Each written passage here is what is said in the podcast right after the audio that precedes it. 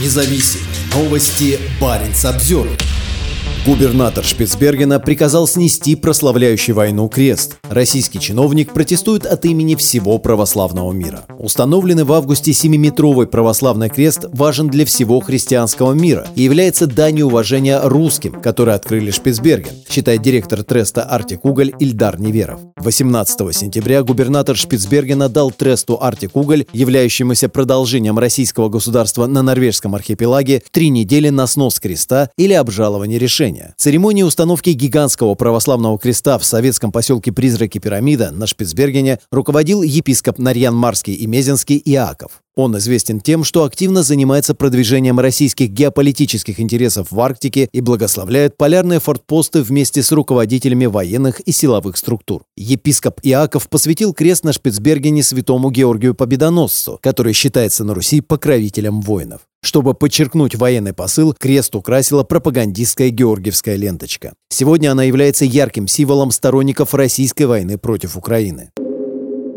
Нарушение закона. На Шпицбергене действует строгое законодательство в области охраны природы и культуры, и в администрации архипелага подчеркивают, что установка такого креста не допускается без предварительного разрешения. Тресту Артик Уголь предписывается убрать крест, установленный без разрешения в зоне культурного наследия, природы и отдыха на открытом воздухе, к северу от гавани в пирамиде, говорится в письме. В жалобе от 2 октября Ильдар Неверов обращается к истории 16 века, когда поморы начали устанавливать кресты вдоль морских маршрутов в Арктике. Особенно большое количество крестов в 17-19 веках стояло на берегах Шпицбергена. Мы располагаем информацией о 46 крестах этого времени, пишет Неверов, чтобы подкрепить свой аргумент об исторической и культурной ценности нового православного креста. Он подчеркивает культурно-историческую значимость мемориала, поскольку православный крест является символом христианской веры и всего православного мира. Он отдает дань и почтение первооткрывателям Шпицбергена и покорителям Арктики, пишет Неверов, призывая губернатора Шпицбергена отменить решение о сносе креста, изготовленного из древесины дуба, выращенного на северо-западе России. Спорная ситуация также попала на страницы местной газеты «Свальбард Постен».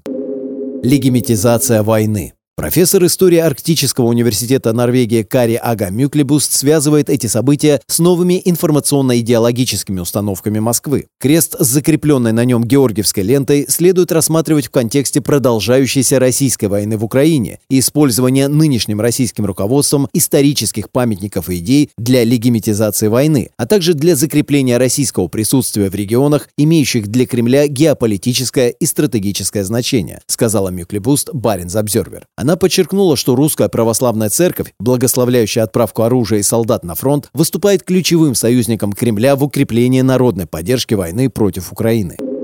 Недовольство Москвы. Спор о кресте отражает растущее российское недовольство властью Норвегии над арктическим архипелагом. В 2020 году, к столетию договора о Шпицбергене, министр иностранных дел Сергей Лавров направил своей норвежской коллеге Инне Эриксен Сёрейде письмо, в котором недвусмысленно дал понять, что Россия ощущает дискриминацию. Он призывал к двусторонним консультациям для устранения ограничений в деятельности российских структур на архипелаге. На это Эрик Сёриде четко заявила, Шпицберген является частью Норвегии, и нам не представляется естественным консультироваться с другими странами по поводу исполнения полномочий на нашей собственной территории. Пропагандистские парады. Баринс Обзервер уже писал о том, что 9 мая директор треста Артик Уголь Ильдар Неверов организовал в Баренцбурге парад победы в военном стиле, а в пирамиде в тот же день был замечен сепаратистский флаг так называемой Донецкой Народной Республики. В день военно-морского флота 30 июля российский генеральный консул в Баренцбурге Андрей Чемирила, которого связывают с ГРУ, организовал у берегов поселка небольшой военный парад. Он прошел параллельно с главным парадом в Санкт-Петербурге, на котором Владимир Путин прославлял амбиции российского флота. По словам научного сотрудника Норвежского института оборонных исследований Карин Анны Эгген, которая специализируется на российском информационном противоборстве в Северной Европе, в этом есть закономерность. Все эти происшествия следует рассматривать в совокупности, потому что именно так работают попытки российского влияния. Это не обязательно должны быть крупные события, а скорее медленная нормализация российского присутствия и риторики с использованием любых доступных средств, которые в данном случае используются для подрыва суверенитета Норвегии на Шпицбергене. Парень Самсервер